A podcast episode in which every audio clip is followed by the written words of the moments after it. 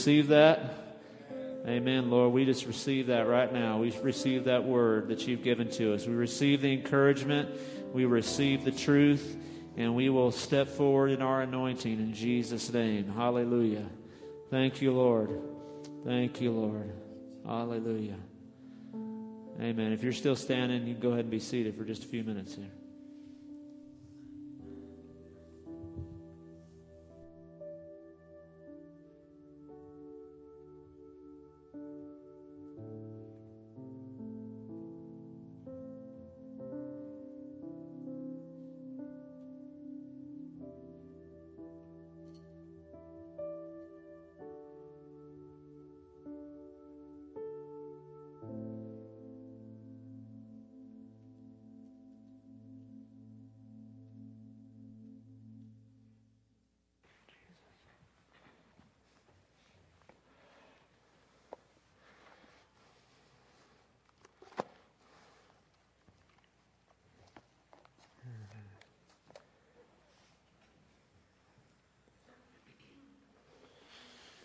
Thank you, Lord. Amen. Thank you, Tommy, for stepping out. The Lord's releasing fresh boldness in your life. Amen. As you walk through what you're going through, the Lord says, I'm gonna, I'm gonna be faithful and you're gonna see, you're gonna see the things that you've been praying for. You're gonna see the things, but you're gonna step into boldness. There's gonna be times where you've hesitated in the past and now there's gonna be no hesitation. The boldness of God be upon you in Jesus' name. Thank you, God. Thank you, Jesus. Hallelujah. Woo. Hallelujah. Hey, turn your Bibles to Luke chapter 1.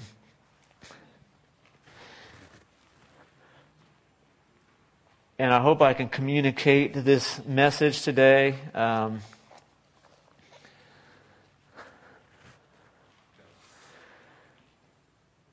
and this message I want to bring is about. Uh, basically breaking or the remedy for spiritual barrenness. So I believe God wants to speak to us through the life of the birth of Jesus and kind of the, the account that starts there, and we're going to go all the way back to the beginning of the scripture. Uh, some of them we won't all look at, but we're going to, basically, I'm telling you, we're going to preach the whole Bible today. So, It's only 11:05. Uh, so thank you, Jesus. Hallelujah. So, you know, the idea of of barrenness in the Bible is kind of like like sprinkled throughout uh, the Old Testament, especially, and at the beginning of the New Testament. There's this idea of, and it's and it's talking about physical barrenness, but there's there's many ties to the to the spiritual side. And so I'm not talking about physically uh, having babies today. Thank you, Jesus, for in my in my family. Um, but I am talking about spiritually having new life be birthed in us.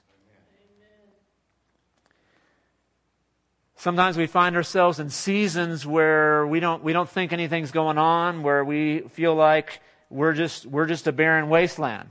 You know, it's, it's like there's no life, there's no freshness, there's nothing new. And that's exactly the place uh, that Jesus was born into. Jesus was born in a time where nobody had heard from God for 400 years. Can you imagine that? Can you imagine there was no prophetic word? There was nothing fresh from God? I mean, wasn't that awesome when, when, when somebody gets up, like when Tommy got up and shared, you're like, that, that was something fresh, right? That was like, ooh, that was encouraging. That was, that was, there was something being released in it. That hadn't happened for 400 years. Think about that. I mean, think about your life. You're like, man, I haven't heard from God in four days or four months or whatever. We'll try 400 years. Try generation upon generation.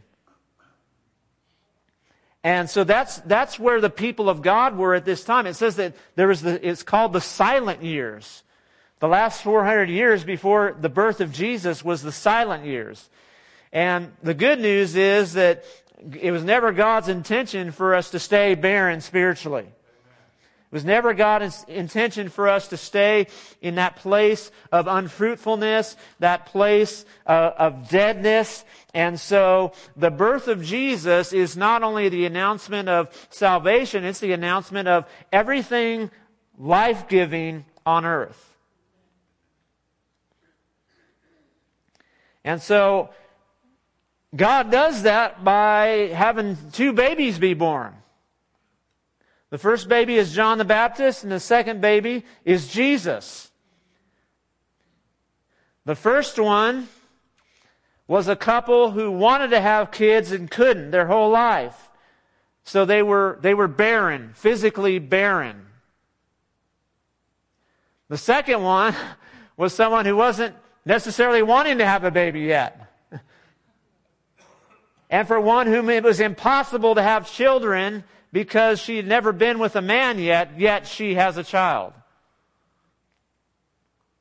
So let's, let's, let's read those, those accounts here. If you're not familiar with it, it's in Luke chapter 1. And starting in verse 5 is the story of uh, Zechariah and Elizabeth and their baby who becomes, who is John the Baptist. So we're going to read from verse 5. We're going to read quite a bit of the scripture here, if you don't mind. Holy Spirit, open the Word of God to us.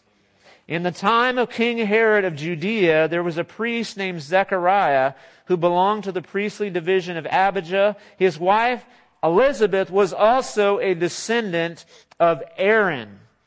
And both of them were righteous in the sight of God, observing all God's commands and decrees blamelessly. But they were childless because Elizabeth was not able to conceive, and they were both very old. So she was barren.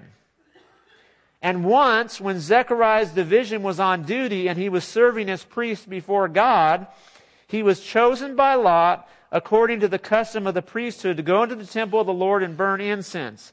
And when the time for the burning of incense came, all the assembled worshippers were praying outside. Then an angel of the Lord appeared to him, standing at the right side of the altar of incense.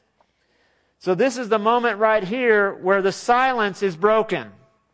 Heaven begins to speak for the first time in 400 years. And when Zechariah saw him, he was startled and was gripped with fear. Verse 13, but the angel said to him, do not be afraid, Zechariah. Your prayer has been heard. Your wife Elizabeth will bear you a son, and you are to call him John. He'll be a joy and delight to you, and many will rejoice because of his birth for he will be great in the sight of the Lord. He's never to take wine or other fermented drink, and he'll be filled with the Holy Spirit even before he's born. He'll bring back many of the people of Israel to the Lord their God, and he will go on before the Lord in the spirit and power of Elijah to turn the hearts of the parents to their children and the disobedient to the wisdom of the righteous, to make ready a people prepared for the Lord. And so then Zechariah says this. Zechariah asked the angel, How can I be sure of this? I'm an old man and my wife is well along in years. And the angel said to him, I am Gabriel. Come on, bro. There hasn't been any, any, appearances of God or angels or anything for 400 years, and one shows up, and you're like, really? Is that going to happen? You're in the temple of God and, uh, okay, anyway. That's kind of what, Ga- I'm translating what Gabriel says. Really? Man, I haven't got to do nothing for 400 years. and I got to show up on earth and give you a message today and you won't, you're like, well, I'm pretty old, man. Come on. I'm Gabriel. I stand in the presence of God and I have been sent to speak to you and to tell you this good news. In other words, this is from God. And now you will be silent and not able to speak until the day this happens, because you did not believe my words, which will cr- come true at their appointed time. You know, when heaven speaks, we better believe it. When heaven speaks, it's meant to be, the response is meant to be a response of faith. And we'll see the response of faith from Mary in just a second. So it says, basically I'll summarize the rest of the story. Zechariah comes out, he can't talk, everybody's like, something happened to this guy in there, and he was in there a really long time, and they're like, he had an encounter with God or an angel or something. And he goes home and his wife becomes pregnant, and so the promise of the Lord, she's like thankful to God for the favor upon her life. So, verse 26. So we've got that first one there is the announcement to Zechariah. And the second one, it says, in the sixth month of Elizabeth's pregnancy, so this six months later after she conceives, God sent the angel Gabriel to Nazareth, a town in Galilee, to a virgin pledged to be married to a man named Joseph, a descendant of David. The virgin's name was Mary. The angel went to her and said, Greetings, you who are highly favored, the Lord is with you. And Mary was greatly t- troubled at his words and wondered what kind of greeting this might be. But the angel of the Lord said to her, Do not be afraid, Mary. You have found favor with God. You will conceive and give birth to a son, and you are to call him Jesus. You know, isn't it amazing right there? This is something you never, maybe never thought of. That's the first time anybody knew who what Messiah's name was. There'd been a whole lot of talk about the Messiah coming. There'd been a whole lot of the people of God were looking for somebody. They're like, He's gonna come. He's gonna come. And even though it's been silent for 400 years, we know He's gonna come. And they may have been doing the math, adding up the weeks from Daniel and the prophecy in Daniel chapter 9, which I won't address today, but I can tell you it was, it was 490 years. And this is about, you know, 400 and close to 90 years later. And so they're, they're expectant. They're, they're wondering if something is going to happen. But this is the first time that anybody has ever heard Jesus, the name of Jesus. Isn't that amazing? Mary got to hear his name first. He will be great, verse 32, he'll be great and will be called the Son of the Most High. The Lord God will give him the throne of his father David, and he will reign over Jacob's descendants forever. His kingdom will never end. Now, I want you to notice Mary, Mary's response. How will this be? Mary asked the angel, since I'm a virgin. Notice that Zechariah said, How can this be? Two very different things. Sometimes faith is just, just switching a word. Because Mary's like, how will this be? In other words, this is going to happen, but how is it going to happen? Rather than doubting it's going to happen, like Zechariah. And the angel answered her and said, The Holy Spirit will come upon you, and the power of the Most High will overshadow you, so the Holy One to be born will be called the Son of God. Even Elizabeth, your relative, is going to have a child in her old age, and she who was said to be barren or unable to conceive is in her sixth month. For no word from God will ever fail, or nothing is impossible with God. I am the Lord's servant, Mary answered. May your word to me be fulfilled. Then the angel left her. And so what is happening here is spiritual life is entering the people of God, and it hasn't been there for a long time. I can't preach the whole Bible today, but I'm going to try. So, think I can do it, Stephen? Oh, yeah, thank you. My wife is not in here, so I don't see her. She left. Uh, she, she's helping with children's areas somewhere. So, if you think about this, the people of God, they wandered away from God. If you're not familiar with the Old Testament, this is a very quick summary.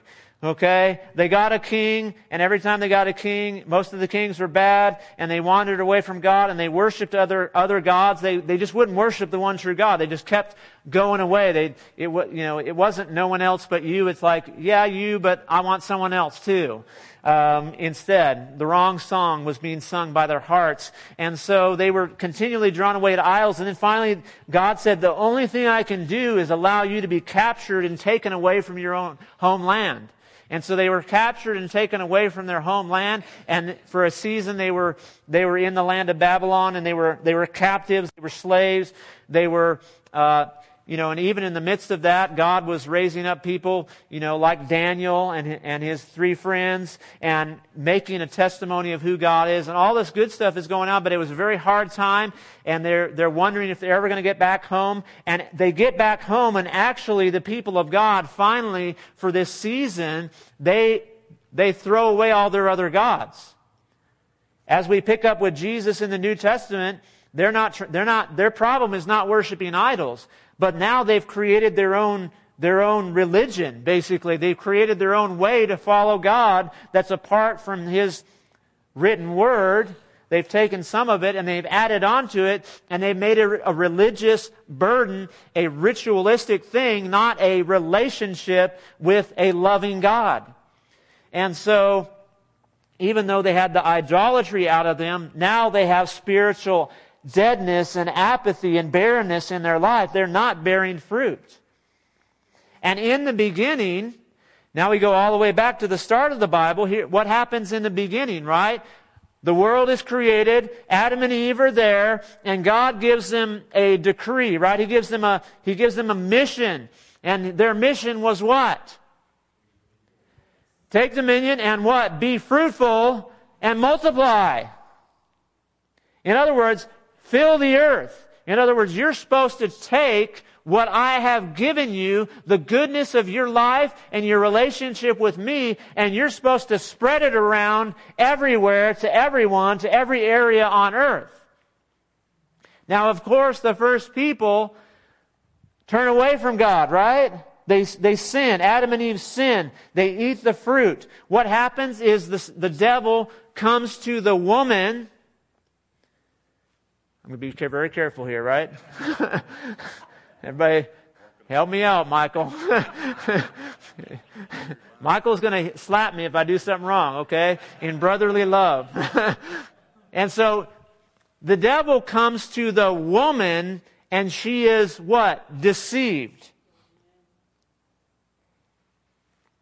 And she takes the fruit and she disobeys God and she turns to the man who's not deceived, doesn't say he was deceived. It says he just went ahead and did it. okay, so we're making the the guys look bad and the girls look good, right? That's that's the goal right here. So the woman was deceived and the man was not, and they both ate of the fruit though, and then spiritual barrenness, death enters their life, right? And it enters all creation. And in that moment, God makes a promise. It's the first promise in the Bible. It's found, if you're taking notes, in Genesis 3:15.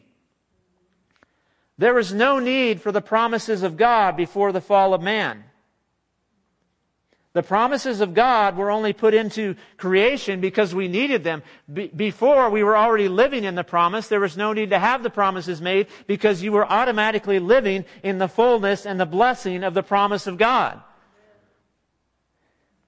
But in the midst of the darkness, in the midst of all the stuff that's going on, God gives a promise. And the promise is this. Someday, someone's going to come from your, from your womb, woman, and that seed will crush the head of the serpent, but the serpent will bruise his heel. That's basically Genesis 3:15. What that is saying is that someday there's going to be one born of a woman who's going to conquer the devil, even though the devil, the serpent, bites him on the heel, you know, strikes his heel. But it's not, in other words, the striking of the heel is not a mortal or ending blow to their life. And of course, we know now we look back on that. We're looking back through the cross where it says, you know, we know, okay, that seed is Jesus, and that woman is Mary. Uh, Adam and Eve probably thought it was their next child. They probably thought it was Seth because they had Cain and Abel, and then one of them, you know, killed. You know, Cain killed Abel, and then Cain's off, and then they're like, we're waiting for the promised one, the seed, to come. And so, anyway, that's that's totally free. So, what happens when God redeems the world? I'm trying to walk you through something here. I hope it, it if it can get communicated from my mind, it would be amazing. Uh, that what happens is God comes first to broken man, Zechariah, as a representative. He's not represented everybody, he's not like Jesus, but comes to the brokenness of humanity and says, I'm going to heal your brokenness. And your wife is going to be able to conceive a child. And it's not just about you. I mean, can you think about that? This, I don't think God ever does anything just for just us. There's, there's always, it's always meant to be multiplied. In other words, hey, you're supposed to take what you have and share it. That's why the Tower of Babel was so wrong. Is like, they're like, we're not going to go. We're not going to leave. In a, we're going to one place and we're going to build ourselves a tower to heaven and we're not going to you know, it's total disobedience to God's plan for creation. We're going to stay in one place and we're going to make our way to heaven on our own. And that was free too. So, um, so God comes to Zechariah and says, I'm gonna, I'm gonna burst something in the middle of your brokenness. But then he comes to the woman, and this time the woman is not deceived. This time the woman receives. And as Mary, the woman, receives, spiritual life is released to all of creation. The, it was the birth, the conception of the beginning of salvation forever and ever and ever. So in that moment, there's redemption not only, isn't it just fascinating that God says, uh, you know, I know the woman was, gets the bad rap, in the start, and she was the one that the serpent deceived, but the woman is the one who receives first. Who were the first ones at the tomb of Jesus? The women. What's up, dudes?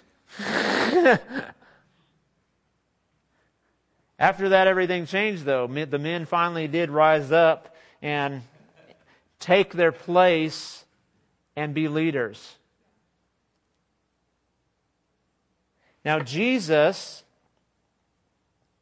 is the fulfillment of the promise of God, the promise of a seed, the promise of, of spiritual life, the promise of salvation, the promise of deliverance, the promise of transformation, the promise of, of, of healing, the promise of restoration, the promise of redemption. Everything comes through Jesus. And if you look in the Old Testament, it's interesting. There's all kinds of accounts of barrenness in the Old Testament, of physical barrenness. And I think of three main ones. Number one is Abraham and Sarah.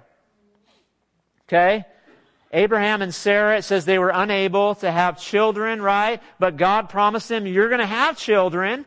And so they, they do all kinds of things to make it happen, right? Because there's two things that happen when we, our human answer to barrenness is many times number one is shame.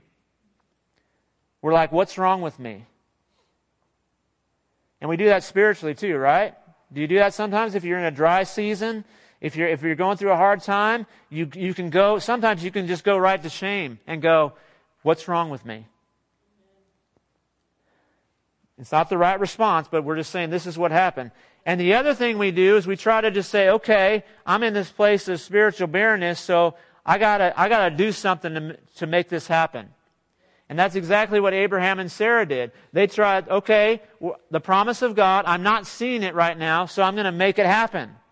So we're gonna, we're gonna try to make sure we can have children by having Abraham have children with another woman, and it's gonna count for Abraham though, and that's gonna be the promise of God. And that created a whole new set of problems that we are still experiencing today that I won't go into. But so that's, that's the response many times. The second person in Scripture, but, okay, hold on, before I move on, I'm getting ahead of myself here. Help me out.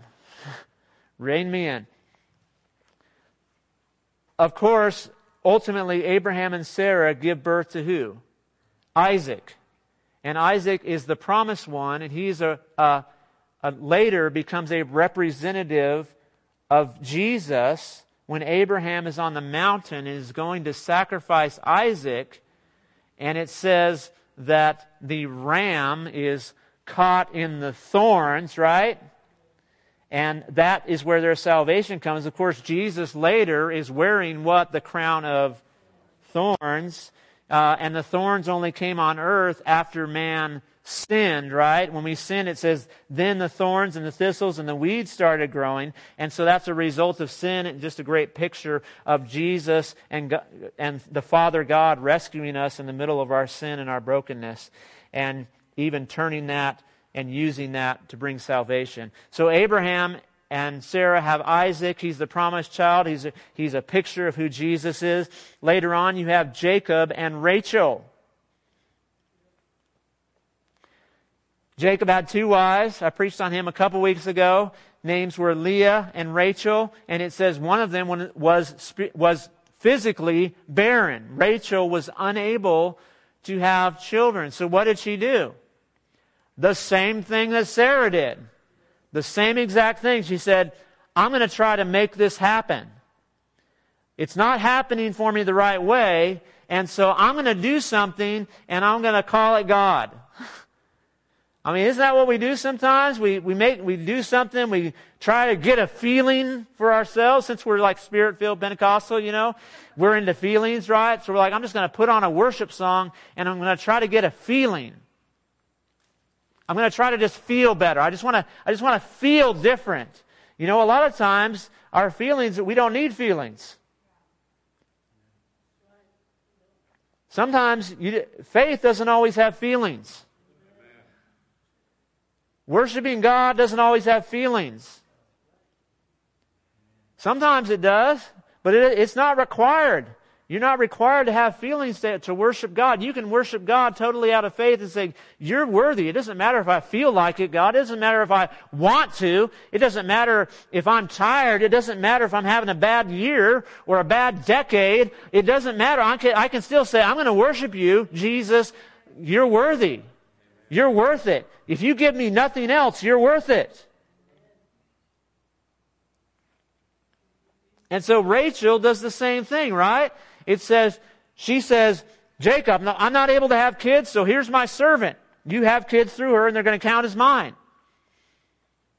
But God has to later, of course, show up and miraculously do something in her body so she's able to have kids. And who is, who is the one that she has first is Joseph who is also another promised son. And Joseph is the promised son that ultimately brings deliverance for the people of God. Because they had to get to Egypt. They had to get into slavery. Like another 400 years of something bad going on. There's lots of 400 year periods in the Bible. So you thought 2020 was long? you have 400 years in Egypt. long time. 400 years of waiting for the Messiah, uh, for the prophecies to, to come forth is a long time. And so Joseph, of course, is another promised son in the scriptures. And a third one that I believe is highlighted in a fascinating way is the account of King David and his wife, Michal, or sometimes they've called her Michael, M I C H A L, however you want to say her name. I don't really know. It's probably more like Michal. But, uh, and she is barren only after something she does in her life. David, the king, I, I know I'm going through a lot of stuff today, but I hope you can track with it. This is in the book of Samuel. David, it says he wanted to bring the ark of God's presence back into the, into Jerusalem. And so he, he brings it back in, and it says David was so worshipful that he begins to dance like a foolish person before God. And it says his worship was just crazy. I mean, he was just so celebrating who God is and the presence of God coming into the temple again that he goes nuts. But his wife later calls him out on it. She says, Oh, that was really nice. You took off your outer garments and spread yourself out before all the, all the ladies and acted like a fool.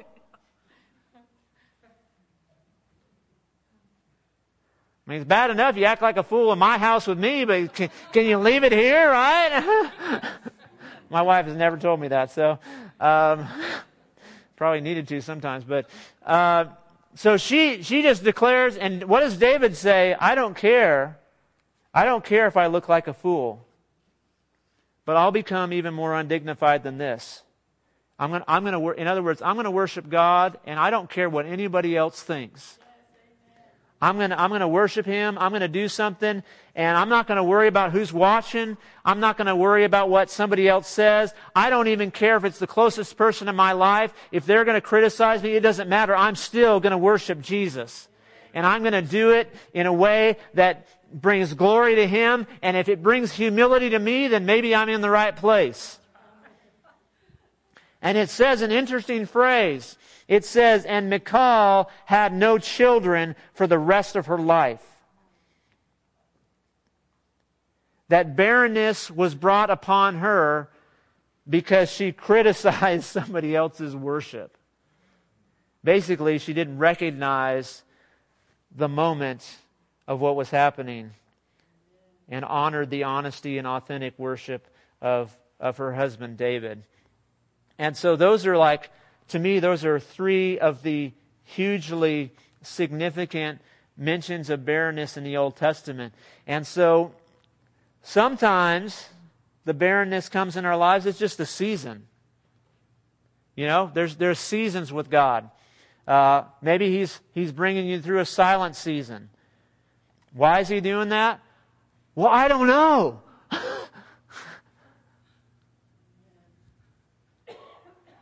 But maybe He has to have you in the silent season so you're ready to receive the season of fruitfulness and birthing and promise that He wants to give you in the future. But in the middle of the silent season, are you going to be like all the others who tried to make something happen for God? Are you going to trust and wait upon the promise of God? Because God had already spoken about what He was going to do. He'd been saying over and over again, the Messiah is coming. Messiah is coming. Messiah is coming. Over and over, there is, there is, there's hundreds of prophecies of Messiah in the Old Testament. And Isaiah gets some, and Micah gets some, and Daniel gets some, and in the book of Psalms, David gets some, and they're all over the place speaking about what God is going to do and His purposes that are going to be carried out, and He is not going to forget His people. So if you're in the silent time, you have to hold on to what God has already said. You can't try to make something up. You can't, you know, make God tell you what you want to hear. I mean, have you ever done that before? I've done it before. I'm, I'm serious. I've done it before and it was painful. It was super painful. I made God tell me that I was going to marry somebody else be- way before I met Ashley. Just to clear that up. I was convinced because I prayed and I prayed and I prayed. I was super spiritual then, way more spiritual than I am now. I was like 21. I knew everything. No, 24. Whatever. I still knew everything. From 21 to 24. I knew everything. 23. I don't know. Something like that. Uh, it's actually from 0 to 23. I knew everything.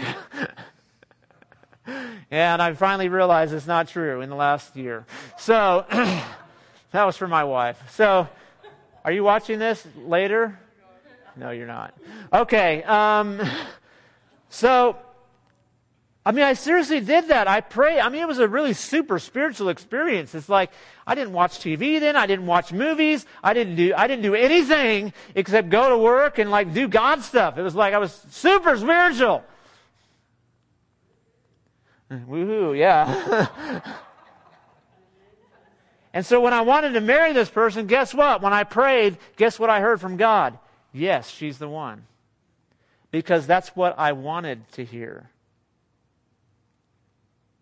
If you only want to hear one answer from God, you'll hear it and you'll think it's Him.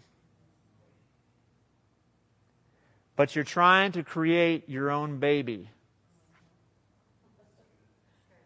rather than wait for the promise of God. I didn't marry her, obviously. she married somebody else uh, very soon after that. very soon.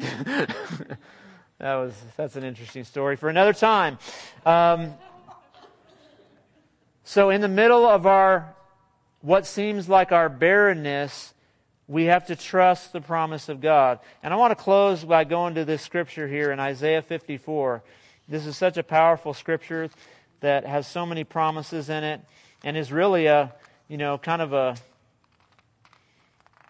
a promise of Messiah. You know, Isaiah 53 is one of the most famous chapters in the Bible. Uh, in fact, if you took Isaiah 53 out of the Bible, you'd, you'd miss a whole lot about who Jesus is and what he was called to do. But because Isaiah 53 is in the Bible, we can connect all the stuff in the Old Testament to Jesus in the New Testament because it talks about Jesus' suffering and his death and his sacrifice and his resurrection. And so um, all those things are there in Isaiah 53. So that's that chapter. Isaiah 53 is all about the servant who is the Messiah, who's going to lay down his life, who's going to be beaten beyond recognition as a human being. He's going to take our pains and sufferings and bear our sins, and by his stripes we're healed. And he's going to be cut off and oppressed, and he's going to be uh, God is going to crush him for our iniquities, and he's going to suffer, and he's going to die, and he's He's going to bear the sins of many and make intercession. In other words, he's going to do it for somebody else. But then Isaiah 54 starts out with this amazing promise, and it says this, Sing, barren woman, you who never bore a child, burst into song, shout for joy, you who were never in labor, because more are the children of the desolate woman than of her who has a husband, says the Lord. What's God saying right there? I know it's prophet language, but what is it saying there right there? It's saying, you're going to see things that are impossible in your life.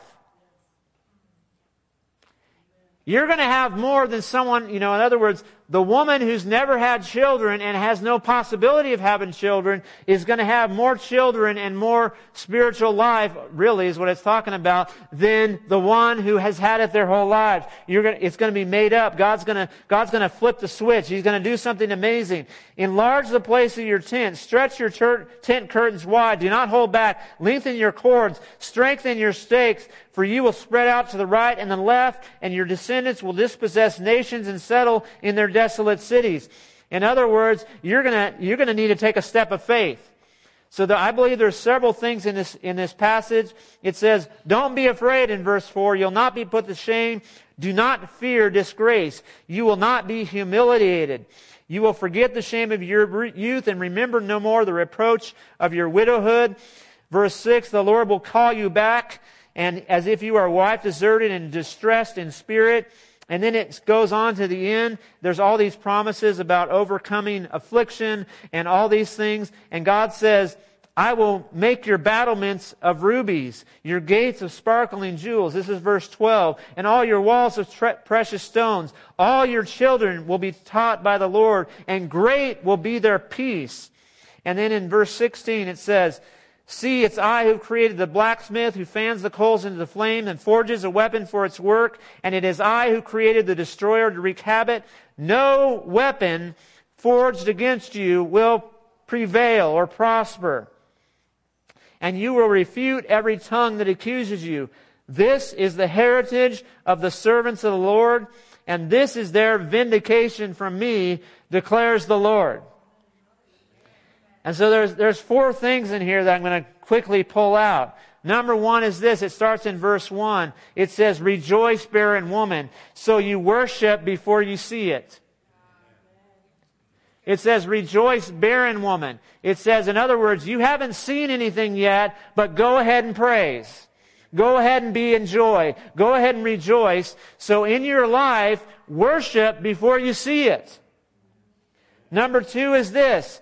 Take a step of faith. What does it say in verse 2 and 3 there? It says, hey, spread out your tents. That's a step of faith. In other words, I don't have, I don't need more room right now, but God's saying spiritually, if you want to prepare for something, you have to expect it. So make a bigger place for me to do something.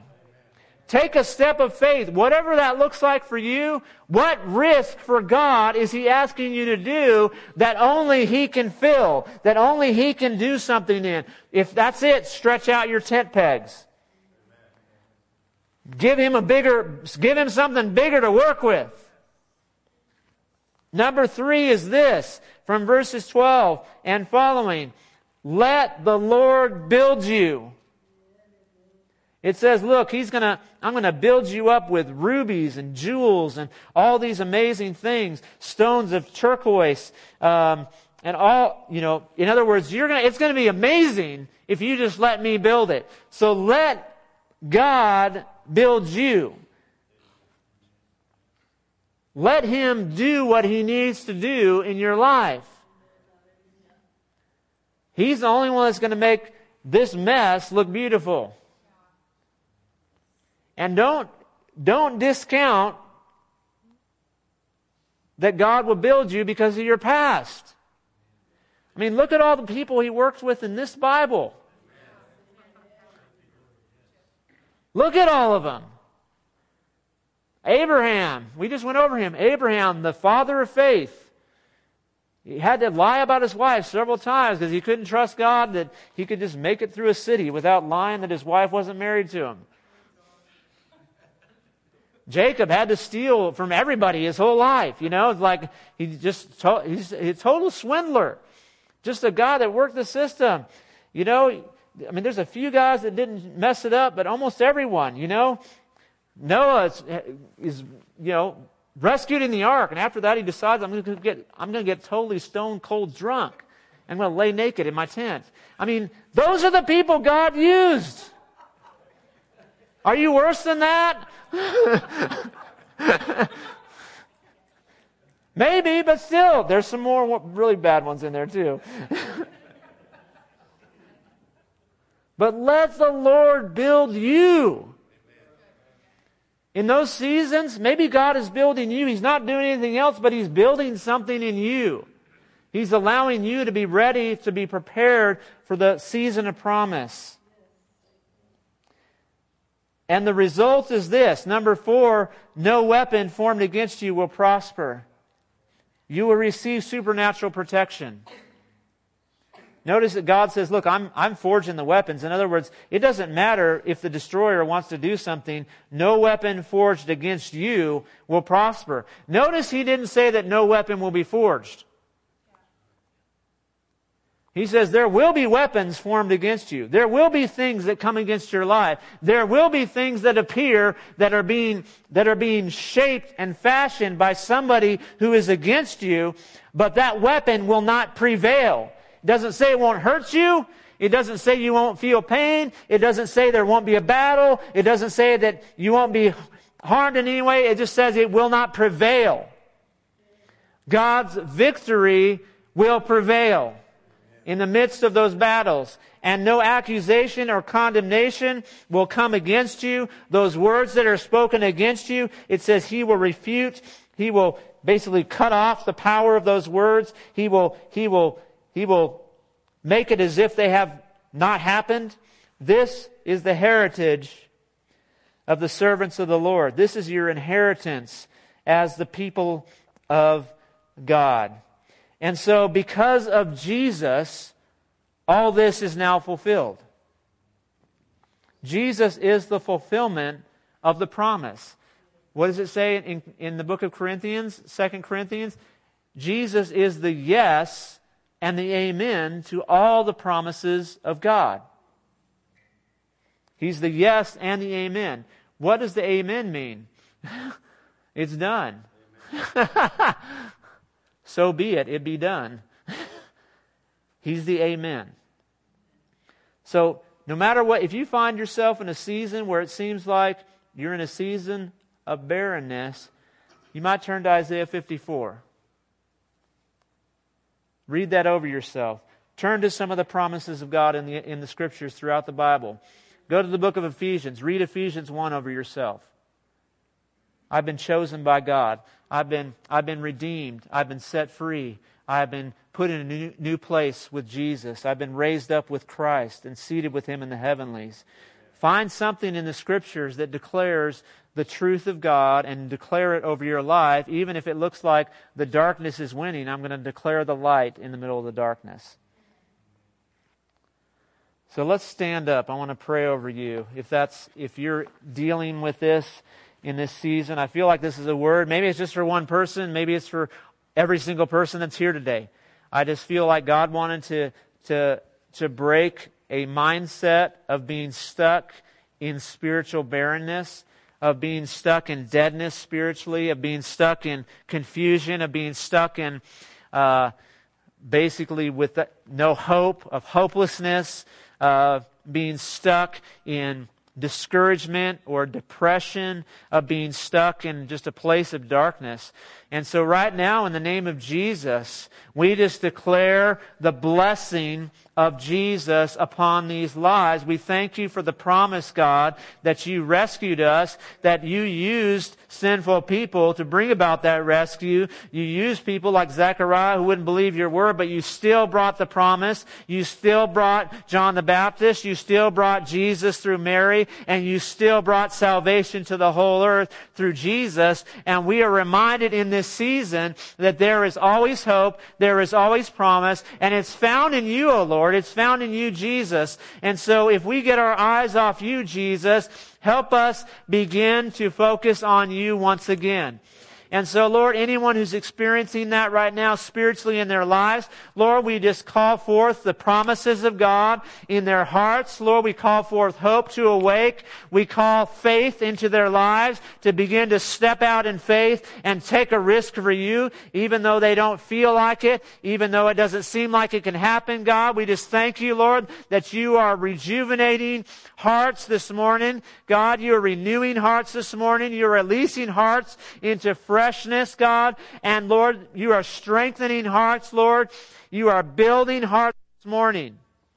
And so we just declare over, over every single person that we will be fruitful. We will be fruitful spiritually.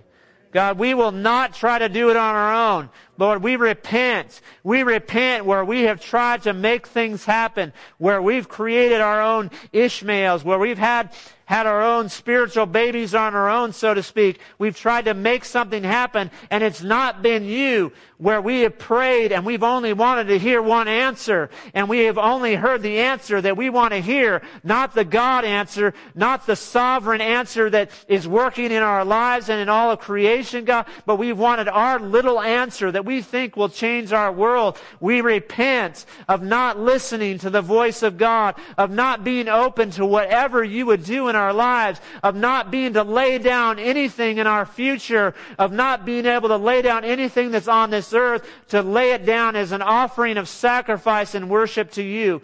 Even if it's the greatest thing, it's not, it doesn't compare with you.